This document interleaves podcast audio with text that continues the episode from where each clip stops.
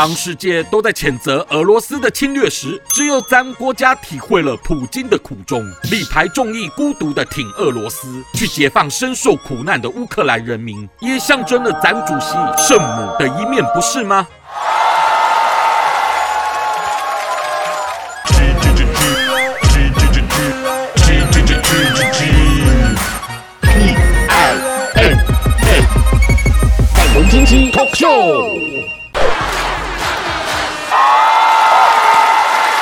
各位朋友，大家好，我是粉红鸡。网络上有个词“圣母”，用来讽刺有种人被打压了，不但不反击，却还帮忙解释，仿佛自己像是充满大爱的圣母般。但这情形最近大家想必不陌生啊！当世界都在谴责俄罗斯的侵略时，只有咱国家体会了普京的苦衷，力排众议，孤独的挺俄罗斯，去解放深受苦难的乌克兰人民，也象征了咱主席圣母的一面，不是吗？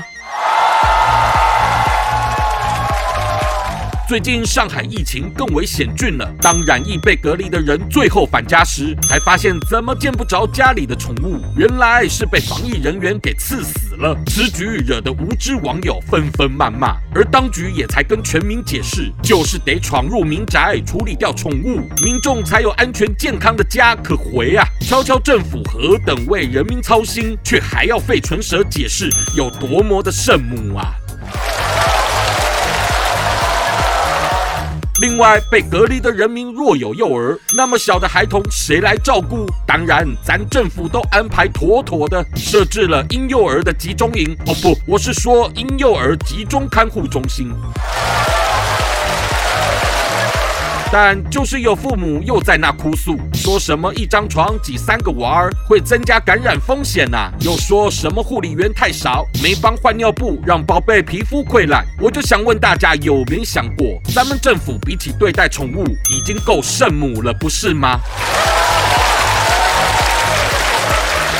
回到乌俄战争的争议。现在连北约都恶劣的指责咱们党表态中立是谎言，还要我们外交部委屈的解释，咱们也想捐毛毯给乌克兰呢、是对方冷屁股表示不稀罕好吗？伟大的祖国就是如此心胸开阔，才能容得下各国对我圣母的批判呢。好像现在也有人叫我圣母，这圣名我可担当不起啊！毕竟得靠着习主席的英明领导，我等小粉红才能学到些迈向圣母的作为与精神啊！我是粉红鸡，谢谢大家。